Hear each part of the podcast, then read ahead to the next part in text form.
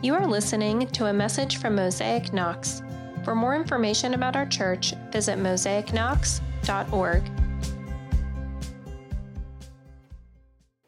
All right, it was a, uh, Monday morning. I was sitting in a Panera Bread in Cincinnati, Ohio. I was supposed to be meeting the senior vice president of all of corporate HR of Macy's um, Incorporated. And I had never in my life worked a corporate job. Uh, and so, even though I was relatively poised externally, I was definitely sweating bullets internally. And I moved to Cincinnati with the hopes of finding my calling, uh, what I was going to do with my life. But I had not landed a job yet. So, the church I was at thought it would be a good idea to put a college grad on the stage of a thousand person church in the suburbs and let him give a two minute spiel on his life and why he would be a great candidate for your open internship. It just so happened that a woman named Sherry was there, and Sherry was the SVP of Macy's HR. And so 26 weeks out of the year, she worked in Cincinnati, and 26 weeks out of the year, she worked in New York City. Uh, and when that particular week, she was in attendance. So she pulled me aside afterward and said, Hey, let's grab coffee tomorrow. I might have something for you. So Sherry and I met, and I learned about her journey through the ranks of the corporate elite, and she learned about my journey of being a summer camp counselor. There is a lot of overlap between those two jobs, if you didn't know. Uh, there's actually no overlap. Um, but one of the last things she said would be the hinge point where my perspective on the world would change forever. She asked, If our team taught you, could you create talent development documents for the glory of God. And I sort of jokingly said, I don't is that possible? And she said, It's not that it's possible, it's that it's the whole point. Can one create documents, exchange email, run spreadsheets, draw blueprints, lead meetings, organize budgets, and conduct experiments for the glory of God?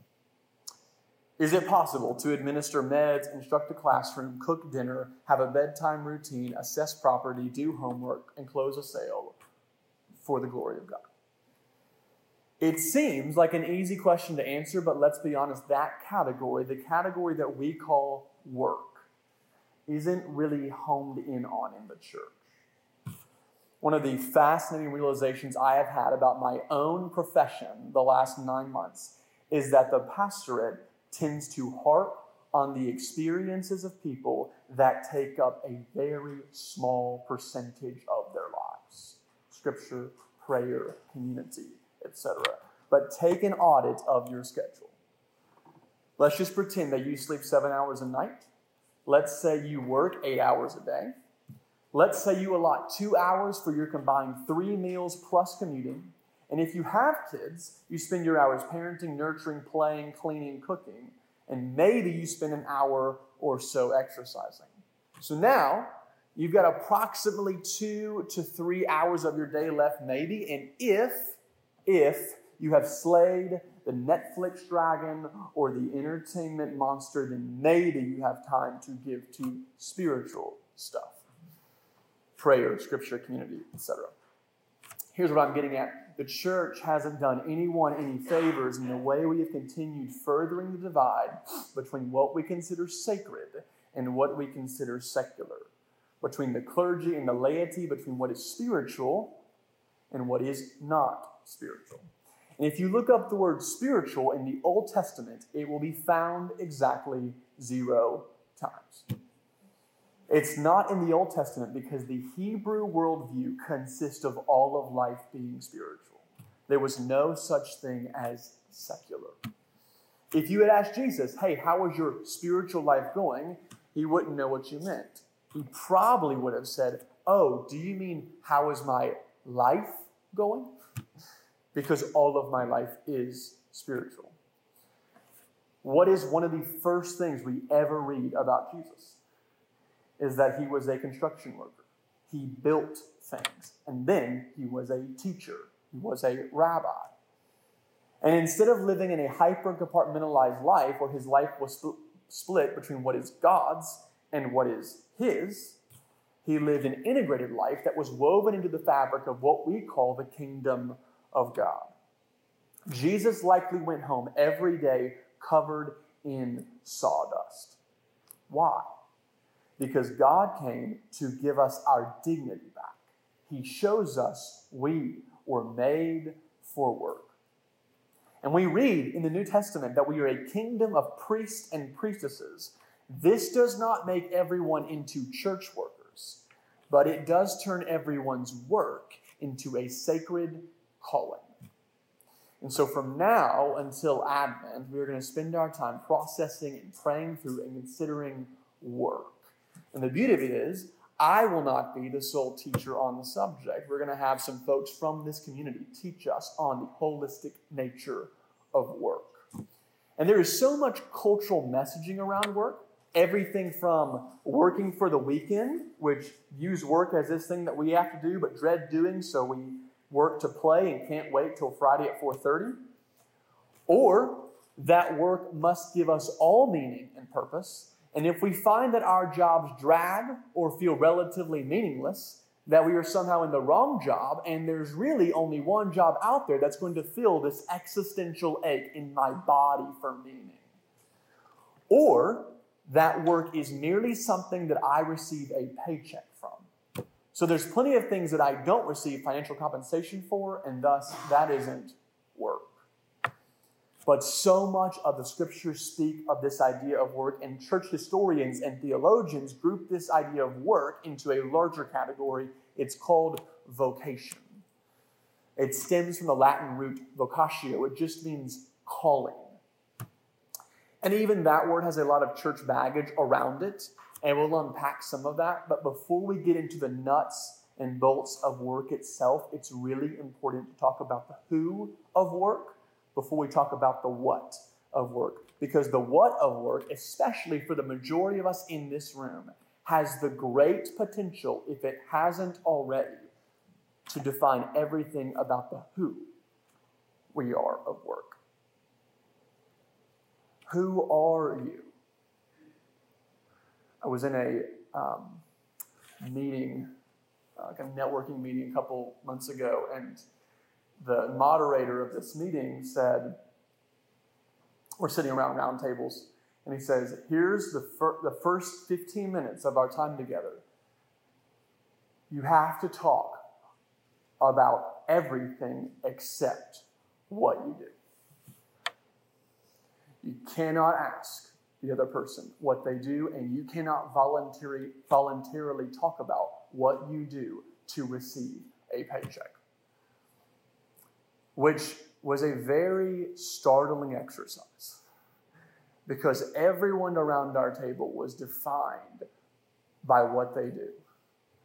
And finally, an older, wiser woman sitting at our table said, Maybe this is a good opportunity to ask ourselves who we are. And so we went around the table and described who we were. And it was such a humiliating exercise because each of us fumbled over talking about who we were without talking about what we do.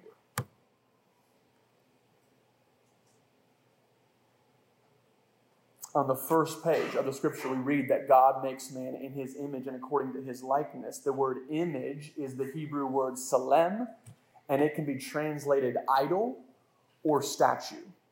An idol is a physical representation of an invisible being, and a statue was put in the temple of every god in the ancient world so that the worshiper could see what that god was like. We, you and I, were put on earth to make visible the invisible God. The entire cosmos is God's temple, and we are God's idols, his image bearers. We are the creator's representatives to his creation. So when we hear the command, do not make an idol for yourself, it is because God alone is to be worshiped, yes, and it's because we don't need to make an idol. We are the idols. You are the image of God. There are no other images, there are no other representations. There are a thousand things that speak of the existence of God, animals, fire, water, trees, instruments, and land, but there is no one like humanity that represents God. The most subversive piece of literature that the ancient Near Eastern world had was Genesis 1 and 2. And it's not just people in power, the pharaohs and the rulers and the kings that are representing Yahweh. It's we who do not register on the map of the global enterprise. We image God. And so when Adam and Eve were formed in the garden, they received everything they needed from God. There is nothing that they needed that was not in the garden, and there is nothing that they needed that was not found outside of God. So when Genesis 3 starts, what the serpent is doing is targeting the most subtle lies of the human heart. Has God really given me himself? And so when the serpent starts to question Eve, she makes one mistake. Eve does not ask God what he said, she just entertains a dialogue with the enemy. Satan tells Eve, Your eyes will be open and you will be like God, knowing good from evil. You, you will be like God. Do you hear what the ever so subtle lie is? It's so unbelievably subtle that it's nearly impossible to see it. The lie he's telling her is that she's not like God. And taking the fruit will make her like God. The truth is, she's made in the image of the invisible God. Satan is taunting Eve with something that she could have that would make her into someone that she already is. Satan is taunting Eve with something that she could have that would make her into someone that she already is. This is the game the devil plays every single day with every single one of us. He puts something in front of you and he makes you to believe that to take that thing would give you the status that you actually already have. The enemy's goal is that you never, ever, ever understand your identity in the kingdom of God, and you never really accept that the God of the universe can be addressed as intimately as Father. Satan cannot take your identity, he can just get you to hand it to him. He has no power to remove who God says you are, which is his child. He has no power to remove what he did not give you in the first place. He is only wanting to tempt you to hand it over to him with the ever so subtle lies. You can't actually experience satisfaction and intimacy with God. You're not actually as loved as you think you are. God doesn't actually have your best interest in mind. And Eve, the mother of all living, trades in her identity of being securely fashioned and completely loved for the identity of the mother of all sin. It is the great exchange.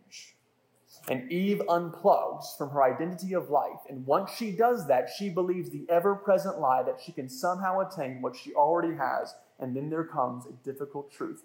Now you're going to die. And so God escorts Adam and Eve out of the garden because now they have a false identity. And He's not going to have them live in immortality in their fallen state. His escorting them out is actually a grace. Protection is the reason that God expels, because to keep them in the garden would be to keep them in their false selves forever. And there's an angel that's put there to actually guard the garden and the tree of life. Now, fast forward to John 1. In the beginning was the Word, the Word was with God, and the Word was God. This is the coming of the King. Glory to God in the highest because the king is here. And the whole story that John is pointing to is Genesis 2.0. In the beginning was God, in the beginning was the Word. God lives among us and walks among us just as he did in the garden, and he becomes the new and better Adam. And John's gospel is this narrative of the life of Jesus, and it ends in a garden. Jesus hung on the tree of death and he turns that tree of death into the tree of life, buried in a tomb in a garden. And guess who is sitting, waiting in the garden upon resurrection? An angel. But this time the angel is not guarding the garden, but welcoming all who would come into the garden. See, in the new garden, on the new first day of the week, in the new story of the new creation, the sign says, Welcome. He is not here, he is risen. And Jesus appears to the twelve, and he meets his disciples, and he breathes on them, hearkening it back to the story of Genesis 1 and 2, where the breath of God fills the nostrils of Adam and Eve. The new creation begins, and now we are his new creation, the ones who have been breathed on by the Holy Spirit. Now, we're going to backtrack just for a moment because there are two examples of the intersection of identity and vocation that I think are really instructive for us. The first couple pages of Exodus are really helpful. The people of God are working in Egypt, and a new government regime takes over, and they see that Israel keeps multiplying literally keeps having children. And Pharaoh, the ruler, says, You can't have that, so let's put them in bondage, lest they outnumber us, we go to war, and they destroy us. So Israel's enslaved. And this is where it gets very interesting. It says, The king of Egypt said to the Hebrew midwives, the first whose name was Shiphrah, and the second whose name was Puah, When you help the Hebrew women give birth, observe as they deliver.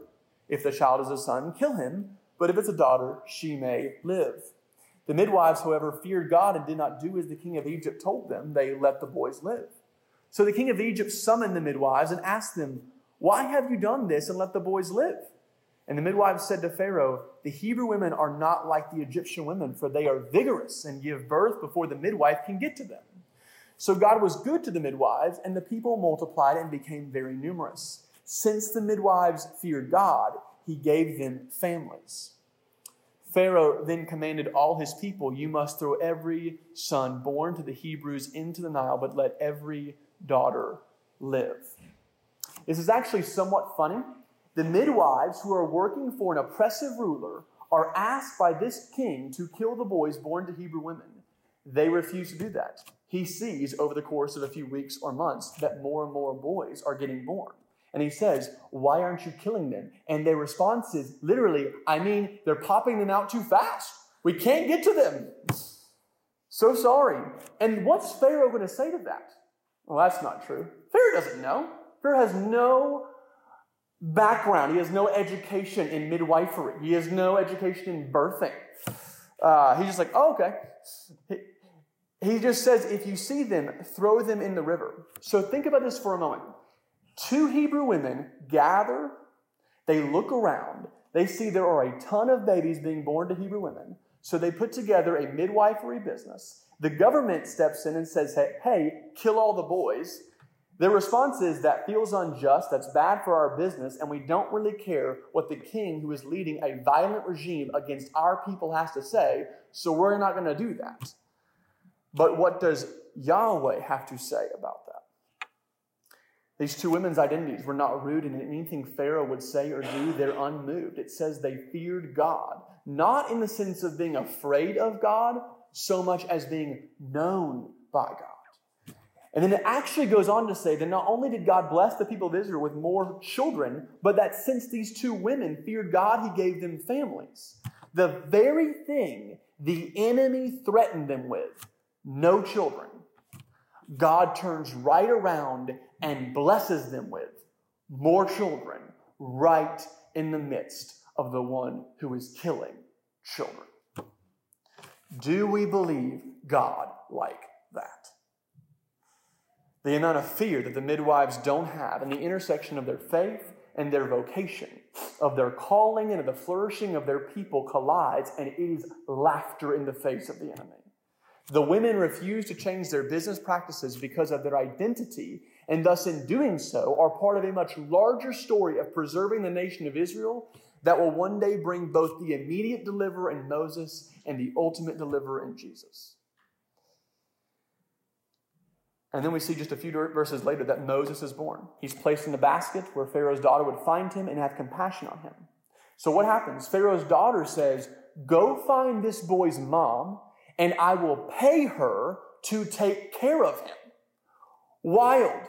The ruler who said, kill every Hebrew boy that's born, his daughter finds a Hebrew boy, goes to the mother of that boy, and says, The government who doesn't want this boy alive will pay you to raise him. That's wild. Egypt was considered the most scientific and academic of ancient societies, so Moses is loved and cared for by his mother, who is compensated for said love and adopted into the royal Egyptian family, is schooled, educated, trained in the ways of the Egyptians while maintaining his identity as a Hebrew. And his name in Hebrew means to pull out of the water, to deliver. And so he gets so many things from the Egyptians wisdom, knowledge, military training, leadership, experience. He's in all the meetings, he even leads battles. But he does not get his identity from them. He gets his identity from the Father who calls him a deliverer. Now, where does the enemy attack most often? He is always whispering about our identity. Moses is walking around the land and he sees one of his people getting attacked by an Egyptian. And so, what does he hear? You are the deliverer. Deliver him. Deliver him. Do whatever it takes. Deliver him now. You cannot walk past that. This is what you hate. This is what you are against. This is unjust. Do something about it End his life. And you can almost hear God saying, Nope, not this way. Stop, take a breath, come back, we'll sort it out. Hang in there. Nope, this is your destiny. Deliver him now. And so Moses, with a constrained spirit, kills the Egyptian and hides his body. And it says the next day he went out and saw two of his own people fighting. And he steps in to break it up. And what do they say? Who made you a commander and judge over us? Are you planning to kill me as you killed the Egyptian? Here's the irony. Actually, that is exactly who God called Moses to be but they are using it in a mocking way. And now Moses is very confused about his identity. It says, Then Moses became afraid and thought, What I did is certainly known. Moses knew who he was and then all of a sudden, he hears the whisper of the enemy that distorts his identity, and he is covered in fear, shame, and guilt. And he flees Egypt into the desert, wanders around for 40 years. He was destined to deliver the people of God from Egypt, and he becomes an exiled murderer, the exact opposite of his identity. And here is the most important part it takes a personal encounter with God for his identity to be rediscovered. And even still, for two whole chapters, there's this dialogue between Moses and God where Moses has lost all confidence of who God has called him to be. And out of that, what God is inviting him to do. So much so that Moses attempts to convince God there is someone else for the job. It's not me. And God's like, no, it is you. No, it is you. This is God saying to Moses, I don't need a shepherd, I need a king, and I need you to act like a king. This is Jesus saying to Peter, You know what? I don't need a hype man. I don't need an upfront man. I need a rock. That's what I need. That's who you are. That's what I've called you to be. And I just have to wonder how many of us actually know who we are. Have we encountered the living God in a way where He has named us? And unfortunately, in the world of evangelicalism, we have somehow championed the idea that people are called to ministry and the rest of us just go and do stuff. Ministry means service. So everyone here is called to ministry. The vast minority of us are called to minister inside the church, and the vast majority of us are called to minister outside the church. You work at a school, you work as a parent, you work in design, you work in sales, whatever you're doing, you're not working outside the kingdom. And what you are doing is no less important to God than what I am doing and is not any less spiritual. But so much of the confusion is first and foremost around our identity. Years ago, I was getting to know Dave, who would soon become a mentor of mine. And as I was getting to know him, he said this to me You know, I fly planes for a paycheck, but God has called me a navigator. And I said to him out loud, That is very strange. Because it is such interesting language. But I watched his life play out. And I watched him diagnose problems, make quick but wise decisions. I saw him lead with a level head in high stress circumstances. And I heard him relay the story post 9 11, where he was flying and there was a passenger on the plane causing a significant disturbance. And the chief flight attendant came to the cockpit and said, Captain, we have an issue. And so Dave said, I am looking out the window, and all of the immediate thoughts just come flooding in because he does not have a ton of information, right? Is this person armed? Are they already doing harm? What about my wife, my kids? In the span of five seconds, my entire life flashed before me, and so I did what I do every morning. I simply asked Jesus, What the heck do I do? He said he waited 30 seconds, alerted air traffic control, got up out of his seat, found the man, escorted him to the front of the plane, asked him his name, his issue, realized he was having a massive mental breakdown, fetched him water, got his suitcase out of storage, retrieved his meds, calmed him down, landed the plane in 45 minutes. Now, can you teach that? Absolutely, you can teach that. Flying school, crisis management, his previous military training, simulations, de escalation training, and the Spirit of God. Yes, he is a pilot. That is what he is paid to do. But God has called him to navigate, to be able to take high stress situations and in a matter of moments diagnose the issue, provide a clear path forward, and delegate responsibilities so that everyone can be assured they are safe and taken care of. He is a navigator. Outside the kingdom, he is moving warm bodies from one place to another. That's all he's doing. Inside the kingdom, he's navigating the world, providing safety, securing trust, establishing command in a chaotic environment. Do you see the difference? Outside the kingdom, jobs are jobs, eat or be eaten, survive and advance. Inside the kingdom, callings are identified, culture is created, people are pursued, flourishing happens. Outside the kingdom, policing is law enforcement.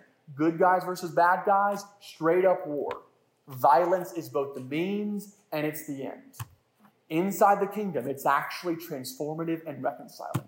Outside the kingdom, educators are relaying facts. Inside the kingdom, educators are teachers and models showcasing the world God has made to young minds, molding them to think, grow, and mature into citizens. Outside the kingdom, medical personnel are pushing pills. Inside the kingdom, the face of a nurse in the midst of great anxiety can actually heal the soul.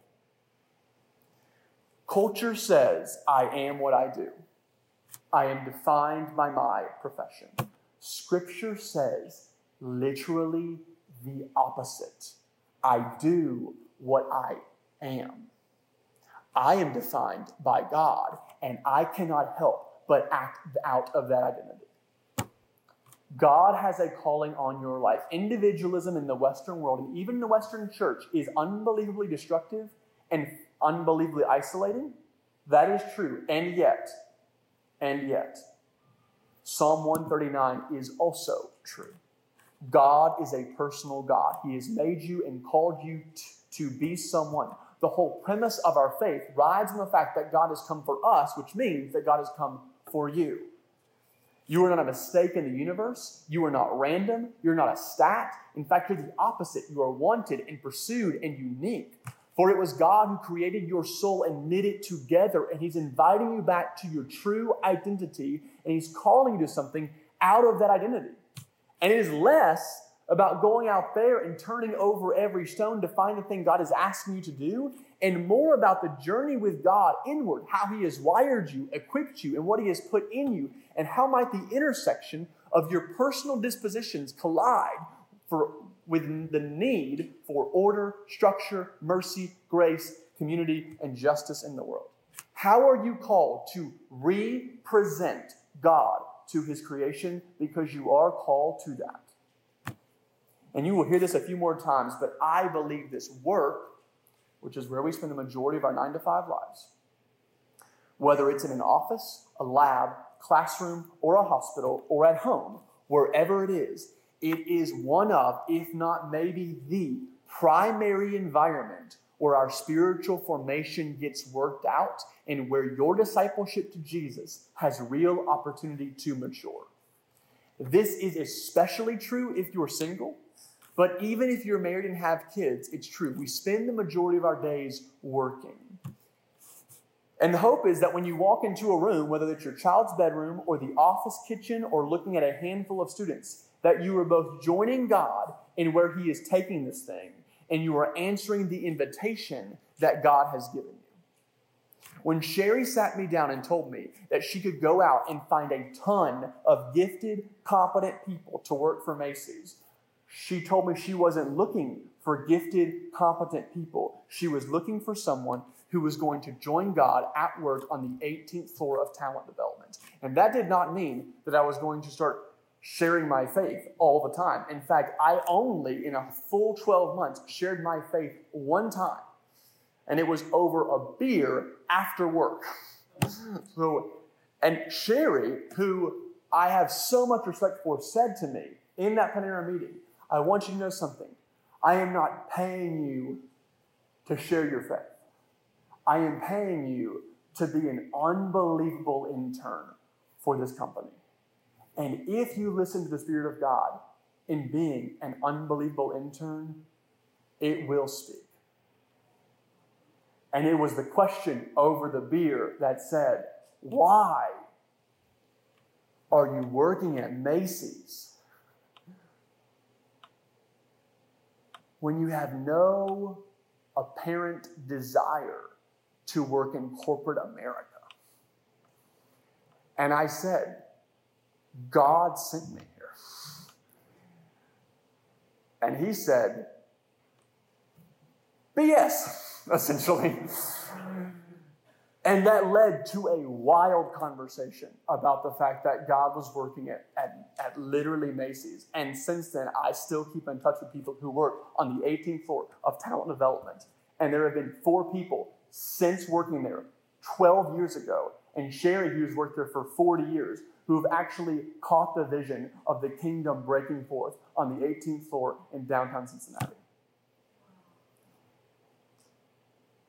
It's not a compartmentalized faith, and it's also not a, a means to an end. I got to make my way in and be a good worker so that I can then share my faith. It's I am doing good work because God has called me to work. God has called you to something. The invitation is before what he has called you to is who he has called you. What is your name? Let's pray. Jesus,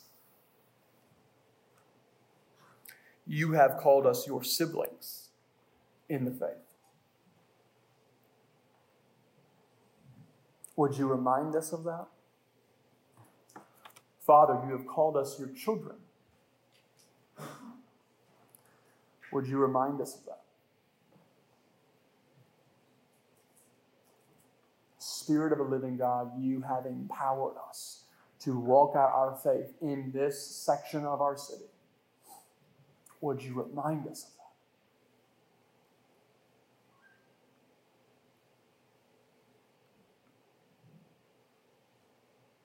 Thank you for calling us to yourself. And out of that, we go, but help us not rush past the most important step. We ask you, even in this moment.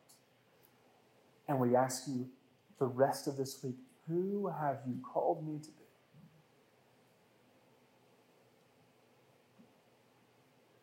We pray these things in Jesus' name. Amen. Thank you for listening to this message. If you want more information about our church, please visit us online at mosaicknox.org.